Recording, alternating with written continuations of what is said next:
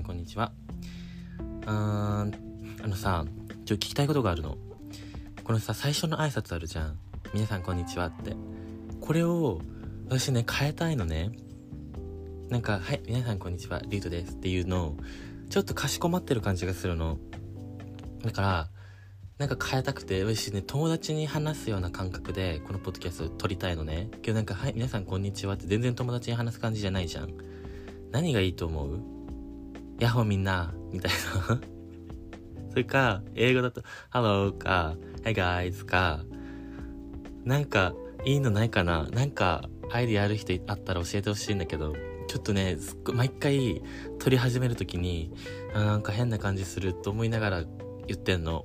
なんかもっとカジュアルな感じにしたいのね。なんかいい感じのがあったら教えてください。でえっ、ー、とねそれ置いといて今日何話したいかっていうのがえっ、ー、とねオペアに関することなのね。だからちょっと興味ない人もいるかもしれないんだけどあの一部の人には多分需要があると思ってるから話そうと思います。でそのオペアに関することの私が日本人オペアとしてアメリカでオペアをしててそのいろんな日本人のオペアに結構会ってはきたのね。2年目入ってからは全然あんまり会ってないんだけど1年目は周りに日本人のペアがいたり結構一緒に遊びたいですって言ってもらえることがあったりどっか行った先であったりとかどっか行った先であったり？あったかな？うんまあうんまあでもその会える環境が1年目はあってあと多分前も言ったかもしれないんけど、オペアのインスタグラムのアカウントもあるから、そのインスタグラム、SNS 間で繋がってる子とかもいて、えー、そういうなんか日本人のオペアとの出会いの中で、なんかちょっとこの子波長合わないなーみたいな、なんかちょっとこの子大丈夫そうみたいな人が多いのよ。割と結構。で、私が多分そういうとこを気にしすぎな部分もあるんだと思うんだけど、ちょっとそういうなんかパターンが結構ちりつもでいっぱいあるからそれについて話していこうと思います。だからちょっともしかしたらあの攻撃的な内容になっちゃうかもしれないんだけど私は別にそういう子たちを非難したくてなんか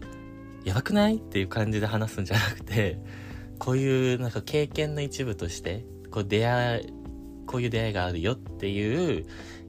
のをシェアしたくて話そうと思ってるからちょっと勘違いしないでほしいんだけどそう。ねこれを聞くことでこう気分を害してしまう人もいるかもしれないんだけどあのー、これ私のポッドキャストなんで 聞きたくなかったら聞かないでって思う。最悪かな。ごめんね。でもあのそう私が発信したいことを話しているからそうもしあの気分を害してしまった方は回れ右でごめんなさい。すいません。はい。であの海外に行った先とかこう海外に住んだことがある経験があるあるあ人とかでよく話に上がるのは日本人同士、えーと、集まるのは良くないっていうのは多分海外に行ったことない人とかでも聞いたことあるよく聞く話だと思うのね。でそれは何でかっていうとやっぱりそのアメリカ行っても同じなんだろう言語？その留学例えば英語を話せるようになりたいとかその勉強したいっていう人がいたとしてアメリカに行くとするじゃん。でやっぱり日本語日本人同士で集まっちゃうと日本人同士で英語喋るってなかなかやっぱりなんだろうアメリカにいながらでも少ないもしかしたら中にはいるのかもしれないんだけどでもどうしてもやっぱり日本語そのその第一言語で話した方がさ思いとかも伝わりやすくなるし例えば何かを嫌なことがあった時とかシェアしたいその日本人とシェアしたいってなった時にわざわざ英語でさこう感情を100%表現するのにわざわざ英語で話そうっていう気にもならないじゃん。日本語で話した方がその人の感情がより伝わる伝わりやすいと思うしだから結構日本人同じ国の人同士私の場合だと日本人が日本人同士で集まった時にちょっとさ英語の勉強したいから英語で話そうっていう風になることは少なかったの。中にはいるのかなそういう人も。その英語で話そうって言って英語で話してる人ももしかしたらいるのかもしれないんだけど。そう。えー、だから日本人同士集まるのも良くないっては聞くんだけどでも私の経験上はこう信頼できる日本人そのアメリカに来てる日本人の中でもこう信頼できる人とか波長が合う日本人だとやっぱり精神的な支えになるのよ。一人じゃないっていう気持ち。で何かって時に話聞いてくれる友達日本人の友達だったりこう遊びに行ったり息抜きができる人がいるっていうのはすっごくいいことなのね。で私2年目になってからいなくて周りにそんな日本人のなんか心が通じ合えるようなポジションのポジションの日本人がいなくって今の環境に。だから私すっごく今寂しいんだけど1年目はそういうのもあったりとすごい仲良くしてくれてた、してく、してが回らない、してくれてた日本人の子とかも日本に帰っちゃったりして、そう、だから、今は寂しいんだけど、でもそういう、なんだろう、えっ、ー、とね、アメリカに来て、日本人が集まる子たちの中にも、このね、わざわざアメリカに来て何やってんのって子も結構いるんよ。こう JK みたいな、もうほんと集まって、イエーイみたいな、パーティーイエーイみたいな、フライデーナイト最高みんな周り日本人みたいな。いいよ。あの、別にそれが悪いって言ってるわけじゃないんだけど、もうずっとそれで、なんか、それでいいのかなって、すっごい余計なお世話だと思う。私はこれはすっごい余計なお世話だけど、私の思い的、その見て思うのは、なんかアメリカに来てまでわざわざ何やってんだろうこの子たちはって思うのね。すっごい余計なお世話だよね。分かってんの。分かってんだけど、ちょっと話さして。ごめんね、イライラし始めてたら。だから、そう、人は選んだ方がいいってのは思うの、私。だって、勉強するため何かこう自分の中で、こう、成長したくてさ、トライしたくてさ、挑戦したくてさ、こう、やっぱり学びが多い方がいいじゃん。と、あの、頑張ってお金もいっぱい使っただろうに時間も使っただろうにさアメリカに来てさ、ね、日本と変わらないような環境に身を置いてるのってもったいないと思うのね私はだからそうなんだけどやっぱりそういう、うん、私と違う考えの人ももちろんいてで私はそういう私と同じ違う考えの人たちを批判したり非難したりしてるわけじゃなくて合わないなって思うのね 分かってくれるかな？この、全然、何やってんのあの子たちマジで。ダッサとかじゃないよ。ああ、なるほどね。そういう子もいるんだ。っていう、この違いわかる？微妙なニュアンスの違いわかるかな？もうあの、叩かれないように私は必死に頑張って説明しようとしてるんだけど、汲み取ってほしい、ちょっとねその中でも、やっぱり人間なものさ、勘に触る人がいるんよ、結構。それを何パターンか話していきたいの。で、なんでかっていうと、あの、オペアって結構ね、精神的に安定しにくいポジションっていうか、やっぱり異国の地で言葉も通じなくて、お金の単価だったり、またお金の単位お金の単価違う。円がドルになったりね。もういっぱい情報が、まずそもそも日本と同じところってどこって探す方が難しいの、やっぱり。そうあの何？もう本当になんかそこらそういうところに慣れるためとか順応していくために精神使わなきゃいけないしプラス人付き合いとかオペアはホストファミリーと進まなきゃいけないからホストファミリーとの関係性だったりとかでも仕事もしなきゃいけない。プライベートのことってなるともう本当にいっぱいいっぱいで大変なのよ。精神的に。だからその他のオペアの幸せそうなストーリーとか投稿を見たりして精神的にぐらついたりこう妬みそねみとか結構負の感情に、えっと、持っていかれることが多くって私だけじゃないと思うこれは本当に。なんだけどやっぱり自分と比べるのって意味ないとは思うんだけどどうしてもさ自分が辛い環境にいる時に幸せそうな人を見たりするとさちょっと面白くない気持ちは生まれると思うのね人間だからさなんだけど、その中でも、それをアピールしてくる人は私的に、なんだこいつって思っちゃうの。そのマウントを取ってくる人マウント取られるのって面白くないじゃんやっぱりでそれが無意識なのか意識的なのかも分かんないけどどっちにしてもマウント取って人を不快にしてる人は一定数いてでこれは私だけじゃないっていう確信もあるんだけど私だけ一回ねすっごいもうなんかえげつないマウントをインスタの DM の長文で取られたの。私その人にすっごい頭に来て私もすっごいその子その時扁桃腺になったんだっけ？なんかあったんだわ。でめちゃくちゃ落ち込んでる時期でで自分でなんとか前向きになろうと思ってなんかいろいろ試行錯誤してたタイミングでそれがあって私その人はブロックしたのね。インスタ。でそれをインスタのストーリーであのー、本当に精神的にももう無理ででこんなこと言われて本当に面白くないしもうその人の日常的な投稿とかストーリーも本当に私を不快にさせてたの。別に見なければいいじゃんと思うんだけどだからって思ったから私はブロックしたのね。ででもそれだけじゃ気が済まなくて本当はやっちゃいけないと思うよ。今や今言う思ったら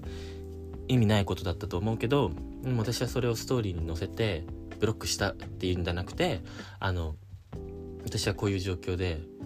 とてもじゃないけど耐えられなかったみたいなもうあの共感を得たかったの。一人じゃないよっていうダサいよね。なんだけどそれでもそれに対して結構同じことを思ってる人がいっぱいいたの。それそのストーリーで更新したんだけどそのストーリーに対して DM がもうババババってきて私も同じこと思ってましたとかなんかすごいその共感してくれる人がいっぱいいて正直嬉しかったの。私はそれに対して救われた感じもあったのね。っていうのもその子は私だけじゃなくてそういういろんな人たちにも同じような DM を送ってたりでやっぱその子のストーリーを見て不快に思っている子たちもいて私だけじゃないって思ったんだけどでもその私だけじゃないって思うことが結構あんのよそのオペアの中で会ったことないんだけど結構 DM とかでやり取りしてる子がいて、で、私たちはすごいそのゴシップが大好きなのね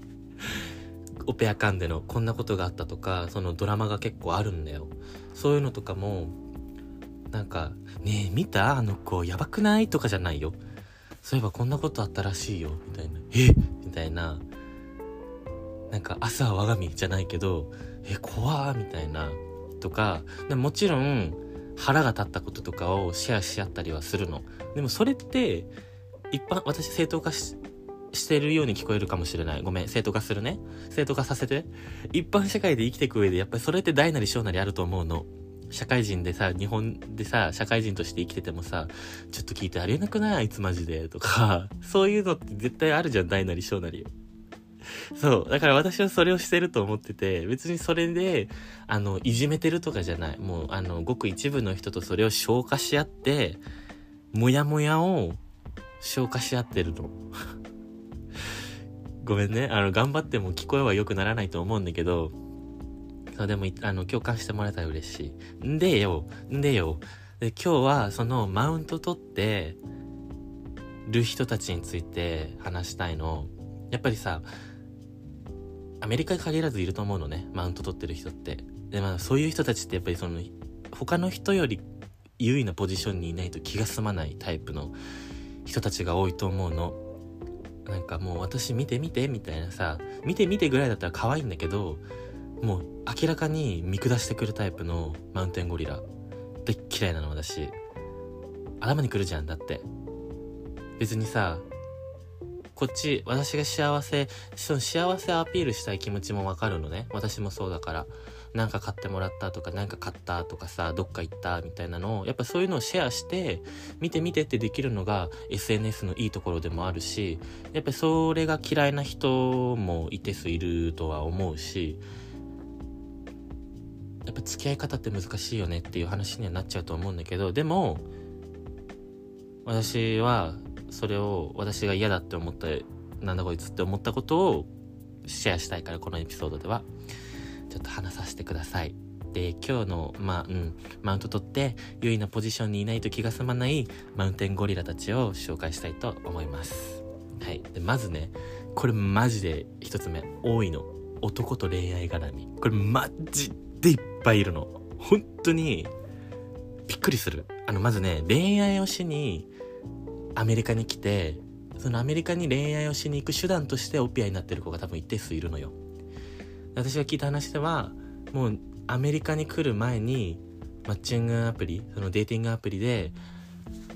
つながってその人がいるところにわざわざオペアとして行って出会って付き合うとかもある話みたいで別にいいと思うの。あのこここっちで恋愛をするっていうのはね反対じゃないし私も全然機会があればっては思うけどでもやっぱり期限付きじゃん。期限付きなわけよ。あの2年しか入れないっていう期限があるからで付き合いが始まれば別れか結婚しかないじゃん。その付き合いのままズルズルっていうパターンもあるかもしれないけどでもゴール言うんだったらやっぱり一般的には結婚まあ、結婚しないでっていうのも最近の新しいあり方なんだろうけどでもやっぱり国を離れなきゃいけないポジションにいる以上別れて帰るか結婚して一緒にいるかだと思うんだけどもうアメリカに住みたいから結婚するって人が私は一定数いると思うのね。で私はその考えがとても嫌いなの。でも私私の話をすると東京で出会ってえっとね3年5ヶ月付き合った人がいるの。その人アメリカ人なんだけどでその人とは別れたのね。私去年の8月にお別れしてっていうのも将来を考えた時にやっぱその2択になって彼は結婚できないと。もともと彼はあ彼って言っちゃった。ちょっと濁してたんだけど。彼って言っちゃった。そうあのねいろいろごっちゃになるかもしれないけど、私ゲイなの。私ゲイで恋愛対象は男の人ね。で、インスタ見てくれてる人がもしいたらあれなんだけど、そう、あの、フェミニン寄りな、別にあの、性自認は男ね。ね、別に女になりたいわけじゃないんだけど、でも化粧もしたり、ちょっと可愛くいたいなって思うんだけど、でも性あの性自認は男で恋愛対象も男の人なのね。で、当時お付き合いしてた男性のアメリカ人の人がいるんだけど、そう、お別れして、ねまあでもその話はいずれな遅かれ早かれなるだろうなっては思ってたの、私は。やっぱり私帰らなきゃいけないし、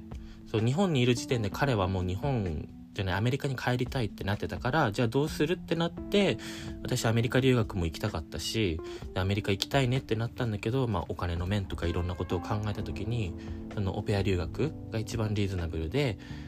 時間もそんなにかからなかったから準備のね準備までに。じゃあオペアとして行ってその先お互いの、まあ、どうなるかってのを見てみようと。そのどうなるか。まあオペアとしても彼の近くに住めるとは限らないから。そうだから行ってみてどうなるかまず見てみて。でその先の将来のことはまたアメリカ行って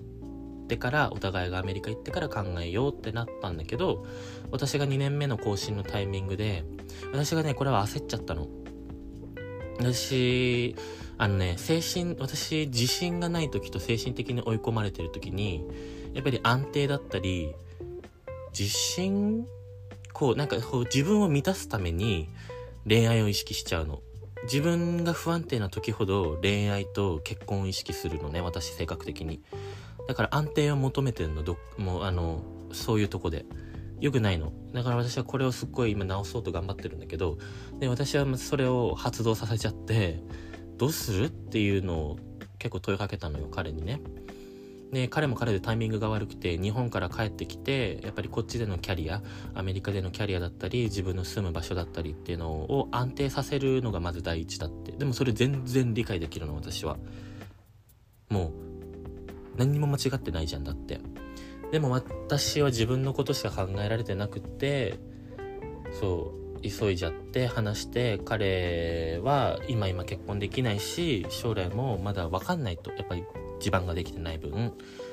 ね当たり前だよね。でも分かんないじゃ私は安心できないから安心したかったしもし将来がないんだったら付き合ってても意味ないよねって思ったの。私はね。でお別れをすることにしたの。でそのお別れもじゃあもういいじゃなくて一旦お互い自分の自分たちの人生を楽しもうっていう話になって私は私で帰るかもしれない日本に。当時ね。今帰るんだけど今となっては。日本に帰るかもしれない。彼は彼で成功するか分かんない仕事が成功するか分かんないし彼も自分の人生キャリアを築き上げたりすることで今いっぱいいっぱいだからって。でもお互いいっぱいいっぱいだったからじゃあ一旦休憩じゃなくて一回終わりにしてもうあの距離置くとかじゃなくてもう終わりにしちゃって自分たちの人生一回充実させようっていう話になって。そう。でもし最終的に私がアメリカ残れます。もう自分でアメリカで一人で生きていけるぐらい自立できるようになりました。で彼も人生安定しました。でお互いが人生にお互いの自分の人生に満足して余裕が生まれた時にまだお互いに興味があったりその愛情がね残っていればまたその時に恋愛すればいいじゃんってなったの。私もうんもうそれが一番いいと思って結局人を愛せる余裕が私はなかったと思う今思えば。やっぱり自分自分になっちゃってた結果だからこれは。だからそうだなと思って、うん、そうしようっていう彼と話になってだからもう円満別れ？円満別れっていうのかな？でも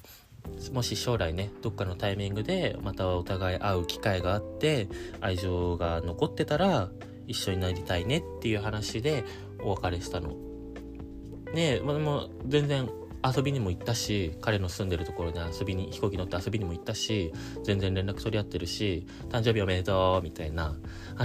テキストとかもビデオ電話とかもするぐらいだから正直何が変わったのって感じなんだけどでも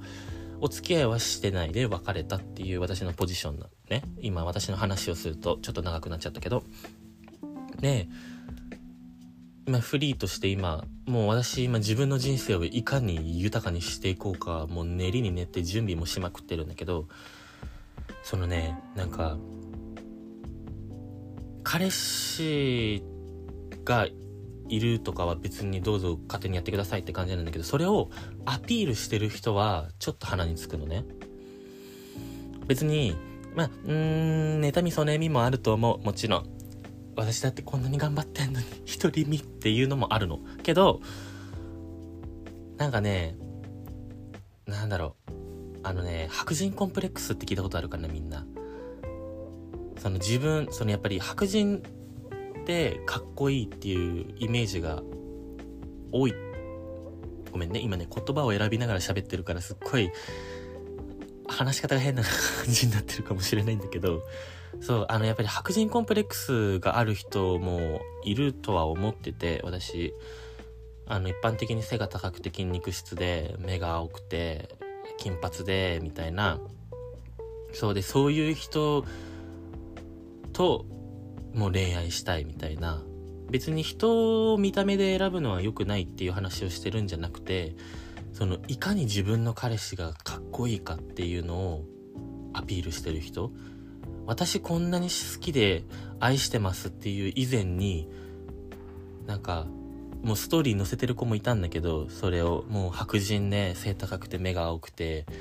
もうなんかうちの彼氏最高みたいなのを載せてる子もいたんだけどなんか価値観大丈夫そうって思っちゃう私は。こんだけ人間5万といる中でさなんかそんそういう子が私はなんかなんかあらららららって思っちゃうのね。あれそんなこと言っちゃうの？っていう。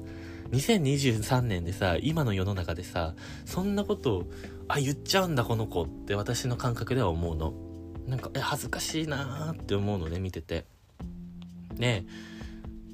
なんか私幸せですっていうのもいいと思うけどやっぱ限度はあるじゃん。それをさ毎回見せられるこっちの気持ちもさあるわけじゃん。であるよく見るのがインスタに彼氏とのツーショットをあのストーリーに載せんだけどストーリーに写真載せるときさ拡大縮小できるじゃんもうギューンってちっちゃくしてその子が写ってるのかも分かりにくいぐらいちっちゃくしてる彼氏とのツーショットとか、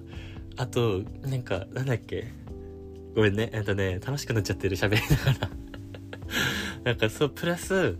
ななんだっけ？なんか、ああ、もう今日二日酔い。みたいな、昨日は最高だった。もう、なんかいろいろありがとうみたいな文章を彼氏の顔の上に文章をボンって載せて自分の顔には載せてないのね。え、なんか載せる気あんの？みたいな。見せる気あんのあんた？っていう投稿をすることがいるのね。なんか、な、なんか、え、匂わせなのか、私彼氏いるよみたいな。私一応彼氏いるからみたいなアピールなのか匂わせ投稿みたいなストーリーみたいなのがあってそういうのも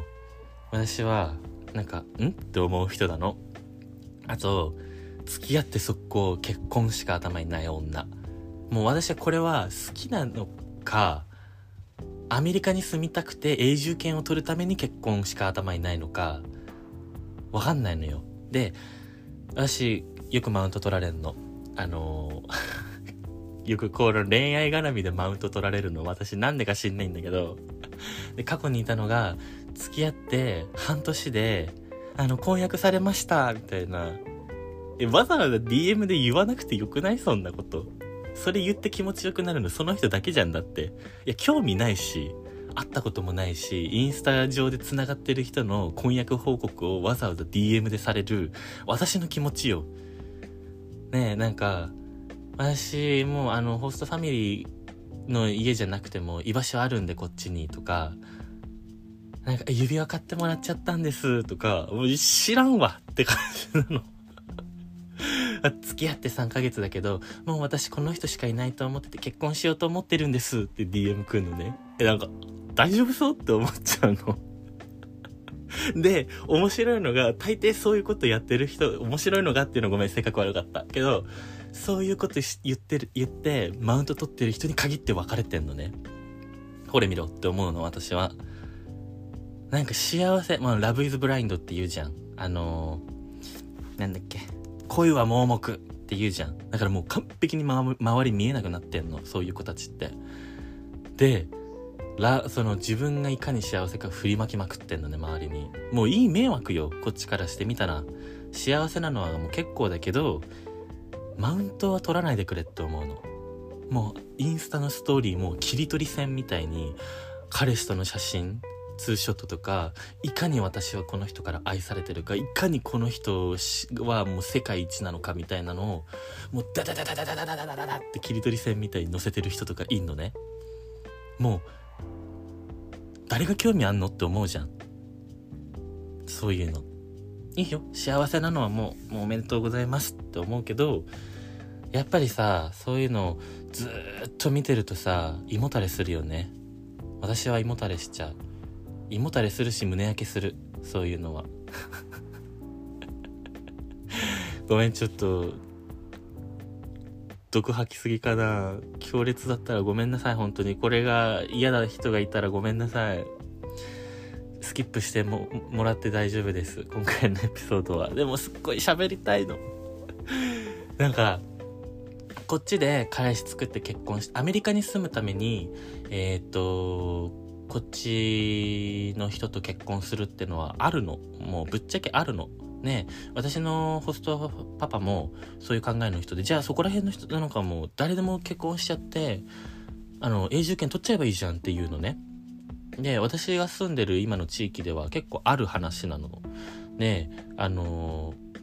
結婚するため、あ、じゃないや、えっ、ー、と、永住権を得るために結婚するっていうのがね。で、永住権っていうのも結婚しました、じゃあ永住権じゃなくて、5年だったかなグリーンカードって一般的に言うんだけど、結婚して5年確かいれば、その後も更新しなきゃいけなかったはずなんだけど、まあ、5年一緒にいたら永住権っていうのが送られてくるの、アメリカの政府から。で、それが送られてきて、あの、永住権になるのね。だから結婚して速攻あなたはじゃあアメリカにずっと住めますっていうわけではないの。条件とかいろいろあるんだけど、それまでの長い道のりだったり、書類だったり、準備しなきゃいけないこととかもいろいろあるんだけど、でもまあ、5年ね、あの、好きでもない人と結婚して5年我慢すればその後、永住権取れるっていう考え方ができる人もいて、私はできないの。私は無理なんだけど、でも考えてみてさ、オペアって立場はもうそんな良くないわけよ。お金稼ぎ、お金もらえるけど、一人生きていく分のお金は稼げないの。遊びに行っても、まあ、旅行行って旅行から帰ってきたらもう本当に銀行の残高ずっともう見つめながら生きていかないと当分カツカツみたいな感じだしじゃあその上で結婚しますってなったらさあじゃあ結婚費用はとか結婚の、えっと、ビザを申請するにもお金かかります。でそれをビザを申請するにも弁護士必要になります。えー、じゃあ住む家はオペア終わった後彼と住む家は家賃は誰が払うの？とか食費は？生活費は、えー、車買ったら車のお金は？とかってなったらオペアで払える人ってなかなかいないと思うのね。じゃあ誰が負担するの？ってなったらパートナーだと思うの。でパートナーの立場になって考えてみた時にさ愛があるかもしれないよ。本当に愛してるかもしれない。けどもし自分がその相手側の立場になった時にさその英語も不自由完璧じゃないかもしれないもしかしたらね。まだ言いたいことを十分にあの伝えることが難しい英語力かもしれない相手は。その人がもしじゃあ事故に遭いましたとかなんか事件に遭いましたってなった時にサポートしてあげなきゃいけないわけじゃん。プラスじゃ生活2人のね自分とその結婚相手の生活をあの守っていかなきゃいけない。でいろいろもう責任は結婚相手側にあるわけじゃん。っ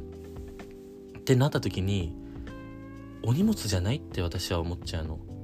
いくら愛があれば愛があるといえど。やっぱり結婚する上でお金ってとっても大事なことだと思うしそれが子供がね、えー、子供を授かるとかってなったらもっとお金も必要になってくると思うしやっぱりアメリカってすっごいお金がかかる国だからだからその考えあるって思う。だからその人たちのビジネスだからそれは。もう私のビジネスではないからそれは。全然余計なお世話だとは思うよ。だけどなんかそこまで考えないで結婚結婚言って結果結婚できなくて国に帰ってく子がいるんよ。だからなんか私はそこまで考えないで彼氏彼氏っていう頭になっちゃってもうラブラブみたいになっちゃってる子たちを大丈夫かなっていう目でいつも見てるのね。このことに話すこのこと話すともっと長くなるからこれはこれでまた話その恋バナとして私エピソード撮りたいなと思ってるから一旦ここまでにしようとは思うんだけど恋愛絡みに関してはね。でもそういう子が多いのよ。すっごい。で旦那に支えてもらって旦那の金で生きてるにもかかわらず私は仕事したくないとかでこの時間は働きたくないからとか文句垂れてる人いるのね。なんか、え、何様なの？って思っちゃう。私は。ごめんなさい。ごめんなさい。そう、でも、そういう人がいるよっていう話。ね、次に多いのが、あの、環境が、もう、その子がいる環境最高、幸せアピールする子。ねもうこれも、ひがみ、ひがみ、妬み、そねみとかの話になってはくるんだけど、あの、人によってはホストファミリーとうまくいかなかったり住んでいる場所がちょっとうーん遊べる場所までのアクセスが悪かったりちょっと環境に恵まれない子も一定数いるのよ。で私1年目そうだったの。めちゃくちゃ環境悪くてホストファミリーとも喧嘩いっぱいしたしでファミリーを変えるかっていう話寸前まで行ったしもう本当に後半はほぼほぼ毎日泣いてたしとてもじゃないけど私は恵まれてたとは思えないのね。自分の中で。今でも。けどそれと逆に本当にあの神待遇の子もいるのよ。マジで。何あのカーダシアンファミリーが住んでるみたいな家に豪邸に住んでてお手伝いさんもいてシェフもいてもうオペア必要なのってぐらいお金持ちの家にオペアとして行ってる子とか給料がいいとかなんか何クリスマスプレゼントで新作の iPhone 買ってもらったとかそういういかに自分が恵まれているかっていうのをもしかしたらその子は自慢しようと思ってやってるのではないかもしれない。けどちょっと考えてみてって思う。逆の立場になって。逆にさだってそれ苦しんでることがいるわけよ。でもっと最悪だとあのファミリー側から違うオペアのこと交換したい。ってそれリマッチっていうのね。ファミリーとかオペアを変えるのをリマッチっていうんだけどオペアはリマッチになったら私のエージェントの場合だとリマッチになったら2週間以内に新しいファミリーを探さないとあの国に帰らされるの。怖いよね。っていうのがリマッチっていうのがあるから結構本当にだからもう帰るか残るかぐらいの話なの。でそんな精神状態でさもうあのー、楽しめないじゃん。早く見つけなきゃいけないしリマッチってやっぱり何かしら原因があってリマッチになってるわけだからファミリーが見つからないかもしれないしいいファミリーリマッチできてファミリーが見つかったとしてもそのファミリーがいいとは限らないしやっぱそういう切羽詰まってる状況で頑張んなきゃいけない子もいる中で、見て見て私、なんかファミリーと一緒にネイル買いに行きましたとか、新しいネイルしかママに全部払ってもらっちゃったとか、クリスマスにアップルウォッチ買ってもらっちゃったみたいなとかを載せる別に悪くはないと思う。うん。悪くはないと思うけど、タイミング？でもそんなのいちいち気にしてる人いねえか。これは見てる側の一方的なあれだね。けど、限度ってものがあるじゃん、やっぱり。それを常日、もうほぼ毎日さ、常日頃、もうアピールばっかりしてるとさ、やっぱり、なんだこの子はってなるじゃん。日本でもそうじゃない？なんか、仮にさ、あの、給料20万で毎月生活しててさ、もしかしたらその子は切羽詰まってるかもしれないし、けど、で、友達がさ、あ、今、今月の給料50万だった、みたいな、あ、今年じゃないや、えー、今月なんかか、何買おうかな、みたいな、あ、ディオールの新作買おうかな、とか、グッチのカバン買おうかな、とかさ、毎月のように載せてたら、うざってならない？そんな感じよ。例えば極端な、極端だったかもしれないけど、そう、でも、そうやって幸せアピールしてる子もいるのよ。で、次に多いのが調べない人。これ前のエピソードでも言ったけど、マジ、あの、本当に確かにイレギュラーなことってあるの。あの、例えもちょっと言えない、勝手に言っていいかわかんないから言えないんだけど、中には、え、こんな、こんなこと起こるの？みたいな体験をしてる子とかもいて、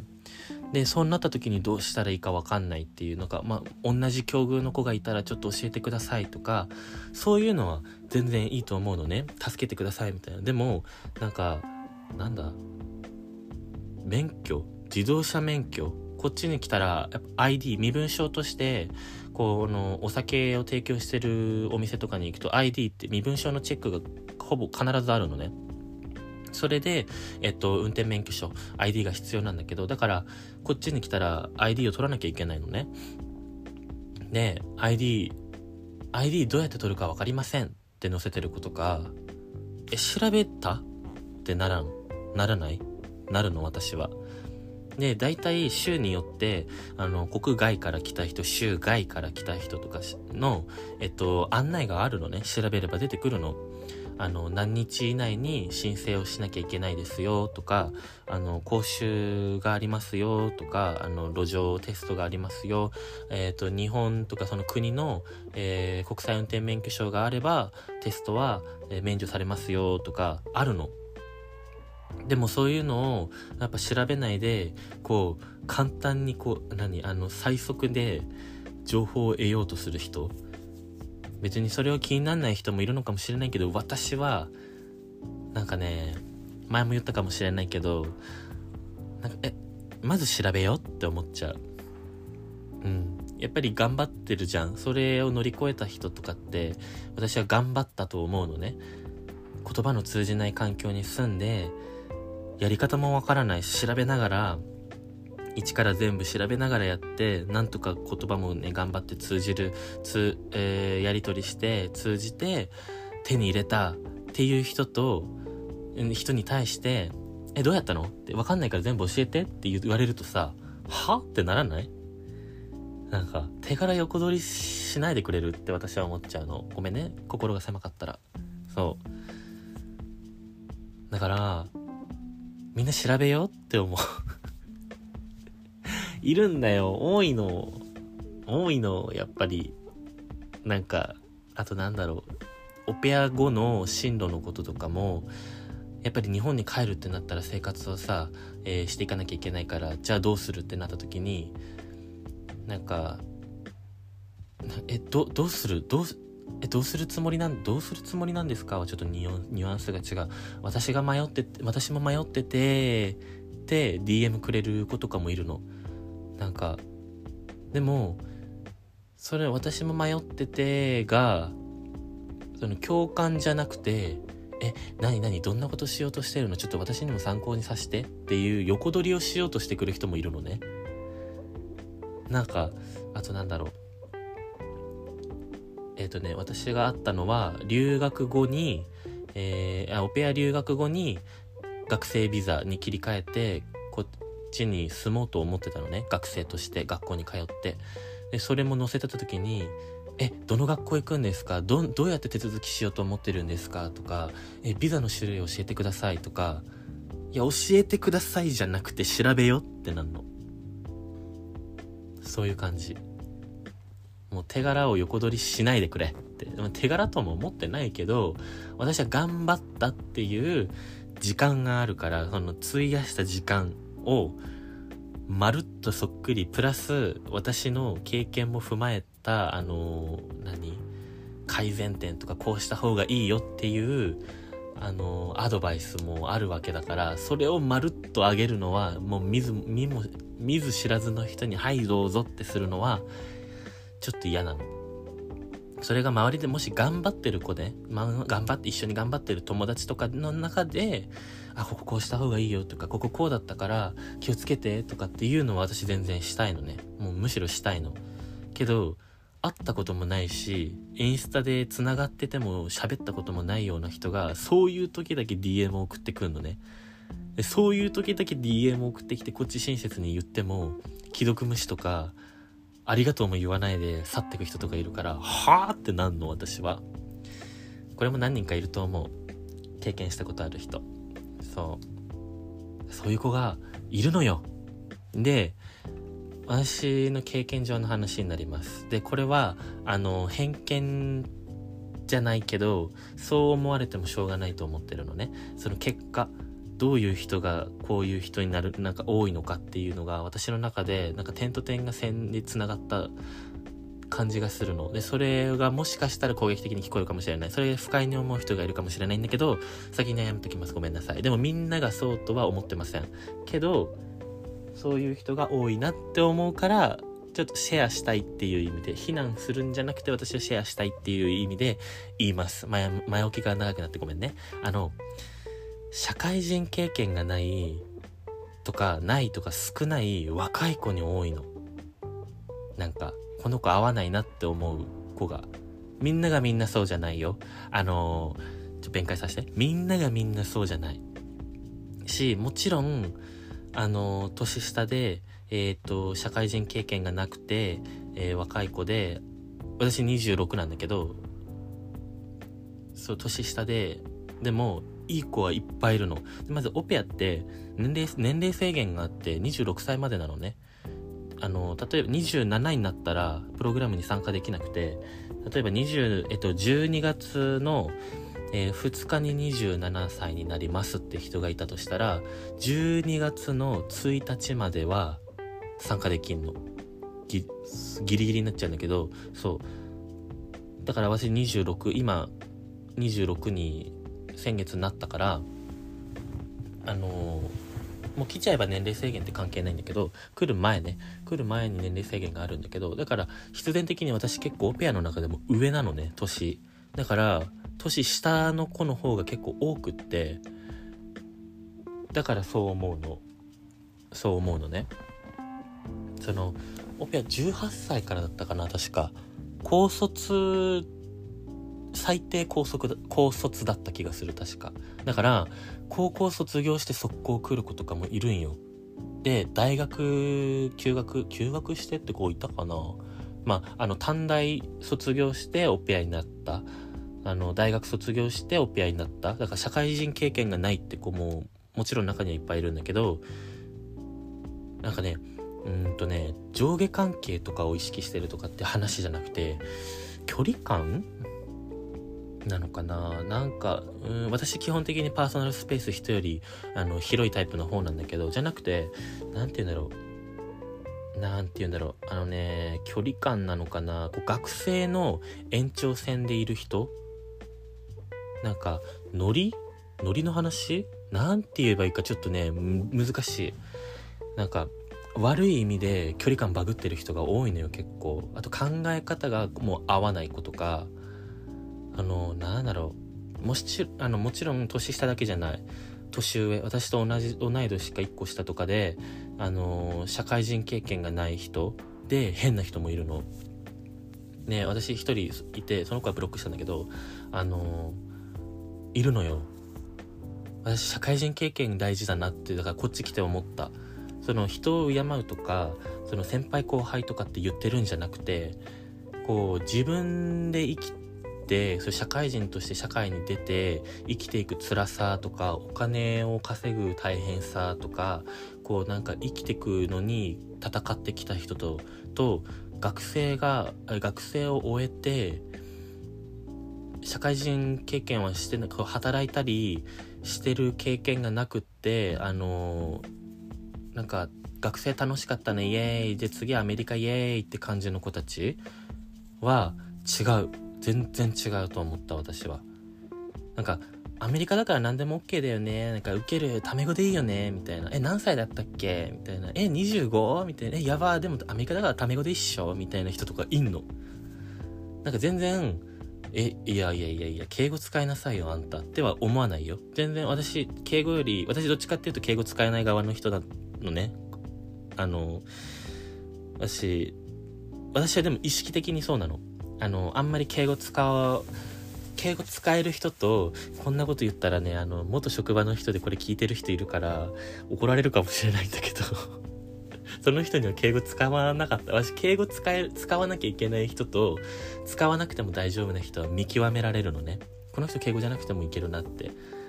いけるなって言ったらちょっと聞こえ悪いかもしれないけど、私は距離を縮めたいの。やっぱり敬語がさ、壁になる時もあるじゃん。私は人と仲良くしたいから、あの、敬語を、え、すっ飛ばして、こう、タメ語でちょっと様子を見て、あ、この人仲良くなれるかもしれないと思ったら、私敬語じゃなくてタメ語で言ったりするのね。で、そう、あの、もし聞いてる人の中で、あ、私かって思った人いたらごめんなさいなんだけど、そう、あの、舐めてる、舐めてるになるのかな、でも でもまあでもあの、私もタメ語でいいよねって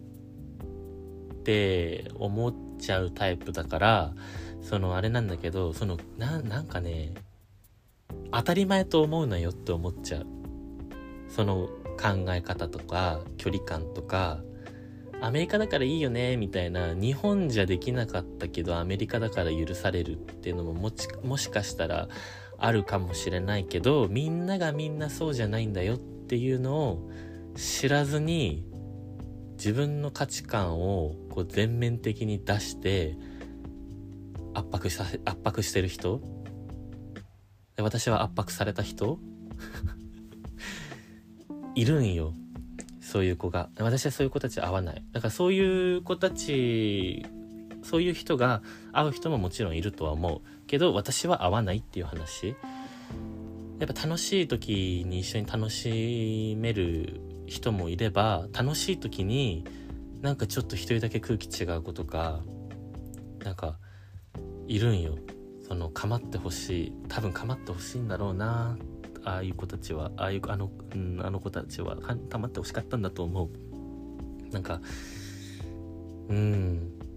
やっぱ日本で生きててもさ変な人っていっぱいいるじゃん。なんかこの人ちょっと違うなって人いっぱいいるじゃん。アメリカに来てもあるの。やっぱりです。アメリカ人じゃなくて日本人ね。同士であるから私が言いたいのは確かにオペアとしてにあのアメリカ日本からアメリカに来て頑張っている同士かもしれないけど人は選んだ方がいいと思う。みんながみんな。その会って話をしてオペア大変だよねっていう場も私はすごく大切だと思うし精神的にも支えになる部分は大きいから全然いいと思う。いいと思うけどその人がその人と一緒にいる意味があるのかっていうのは大事だと思ってて、うん、その自分にプラスになるかならないか。だって、今後会うか会わないか分かんないじゃん。どっちかが先に日本に帰るかもしれないしもしかしたら国内であのリマッチになって違うエリア州に飛んでいかなきゃいけないことになるかもしれないしオペアオペア同士の関係って一生かって言われたらちょっと難しいシチュエーションだと思うのね。でもその中でもやっぱり信じ合える関係の子だったりとか日本に一緒にあの戻ってきた先でえー、また会える子だったりとかそういう関係はすっごく大事だと思うし大切にした方がいいとは思うんだけどそのアメリカにいる人がそのアメリカ自分アメリカに行って自分が住んでいる環境にその人しかいないからとかそういうなんかマイナスな部分から来る関係性は私はあまりヘルシーじゃないと思うのね。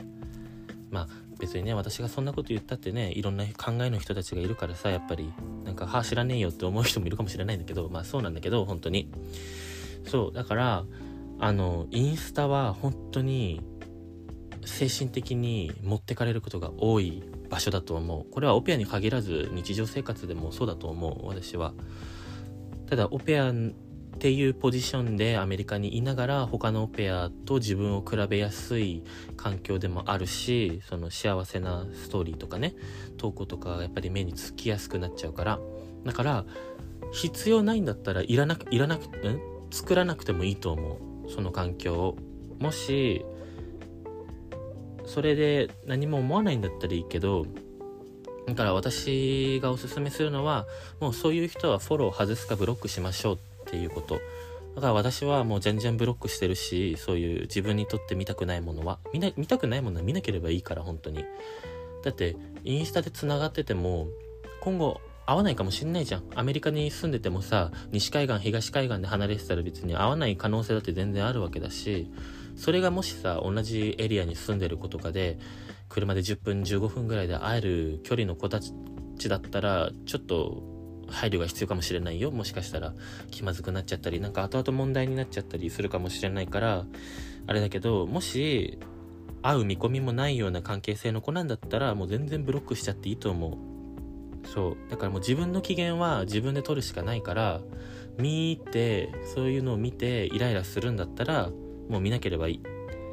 でフォロー外すのが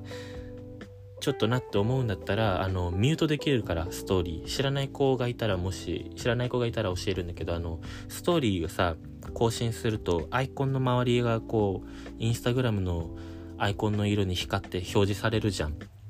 で、その子のストーリー更新してるよっていう、その子のアイコンを長押しすると、ミュートするかしないかっていうの出てくるのね。それでミュートにすれば、フォローはしてるけど、その子の見たくないストーリーは表示されないっていう、あの方法もあるからそれも一つの手段だと思います。うん、でその子の、あのインスタのアカウントに飛べばそのその子のプロフィールの画面のアイコンからはストーリーがミュートにしてもストーリーが見れたりもするしそう。そういうやり方もあってこう見なきゃいけないわけじゃないし付き合っていかなきゃいけないわけでもないから自分にとって何がプラスなのかっていうのをやっぱり日本人はちょっと考えるのをそれそれ自分にとって何がプラスになるかとかこう自分いい意味でわがままになるっていうのが日本人は難しいかなってちょっと私は思うのね。私もそうだったしだからアメリカにね、せっかく来たんだもんさ、嫌な思いして過ごすのも嫌じゃん。だから、こう、いい意味で自分のことだけ考えて生きていくのもすごく私は大切だと思います。ねそういうね、見たくないものを見ないようにすれば、多分、おのずと忘れていくと思うし、そういう感情にならない環境にもなっていくと思うし私は今そうです。でそれでもやっぱりポッと更新したものがこう何か引っかかってメンタル持ってかれたりもするの。全然そういうことそうなんか人にアピールしたり恋愛絡みでこう自慢したりするような投稿をしてない子でもあんまり使ってないそのオペアのインスタあんまり使ってないオペアの子とかでもこうポンと何か不意に載せたものとかが自分の状況と全然違かったり自分が悩んでいることを簡単にこなしてたりとかあとよく旅行に行ってる子もいるのね。そのいろんな場所にすごいないいな羨ましいな自分できないなとかって思う子もいると思うんだけどやっぱりそういうこうポンと更新したもので持ってかれたりもするんだけどだからオペアのアカウントも見ないっていうのも一つの手だと思う。もう極論だけどね。あのオペアのアカウント消したよっていう友達もいるし消そうか迷ってるっていう友達もいるし私も必要か必要じゃないかって言われたら今はもう必要じゃないと思ってるのね。それなんででもなんで作ったかっていうとやっぱり情報収集もしたかったしこっち来た時に友達作りたいのもあったしで結果友達もできた。そのインスオペアのインスタでつながって会いましょうってなって会って友達になった、えー、ケースもあるから作って無駄じゃなかったとは思うけどそれによってこうメンタルが落ちるのであればそれは必要ないものだと思うしそれが日常的に続くとか定期的に続くのであればもう見ないようにするか消すかも手段だと思う。だから私がよくやるのは自分の精神的に自分が精神的に落ちてる時は多分何見ても引っかかるからもう開かない。だから誰が何を更新してるかも追いつけないしでも私はそれでいいと思ってるからもういかに自分が居心地自分の居心地が自分で自分が居心地悪いって思う環境に行かないようにするか。日本語合ってるかな？そう。まあ自分で自分を不快にしない方法っていうのかな？を考えてるから、うん、もう本当に自分のことしか考えてないって思うかもしれないんだけどでも SNS って別になくても生きていけるものじゃん。ぶっちゃけね。そう。だからその SNS の使い方プラス人との付き合い方やっぱりそのフォローしてるしてないフォロー外した外されたで人間関係に影響してくることも大なり小なりあると思うから今の世の中は。難しいところであるとは思うんだけどでもうん。何が必要かっていうのはやっぱり常に考えていった方がいいのかなって。何がって何がとか物だけじゃなくてね。誰がとか。自分にとって何がプラスになるのか。何が誰が自分をマイナスにさせてるのか。マイナスにするのか。とかはすごく必要なあの考える力だと私は思います。今日はどれぐらい喋ってるの？うやばい。もう1時間ぐらい喋ってる。ちょこの辺で今日は終わりにします。そうあのー、もし共感できたよっていう共感いるよねそういう人って思った周りのオペアの子だったり。普通にあの日常生活の中で私の友達がそういう人ですとか そういうなんか共感エピソードがある人とかいたらもしあの教えてもらえると嬉しいです。ねあのもしかしたら一部の人にこれを聞いた人の中にすごい気分を害してしまった人とか攻撃的に感じてしまった人がいるかもしれない。もうそういう人たちに対して本当にすみません。ごめんなさい。と思うけどやっぱり人付き合いだからさあのいろんな人がいると思うし私みたいな人がいると思う私みたいな人もいると思うしそうじゃない人もいると思うしうん。なのではい。なのではい。なんだろう。あの私はこういう人ですっていうね。はい。あくまでこのポッドキャストは独り言として喋ってるので私が。そう誰か意図して攻撃誰かを攻撃しようと思ってこれを撮ってるわけじゃなくてちょっとあの私の経験の、あのシェアということでこれを撮っているのでもしあの楽しんで聞いてくれてる人がいたら嬉しいです。そう悲しい気持ちにさせてしまったらん？違う悲しい気持ちになってしまった人がいたとしたらごめんなさい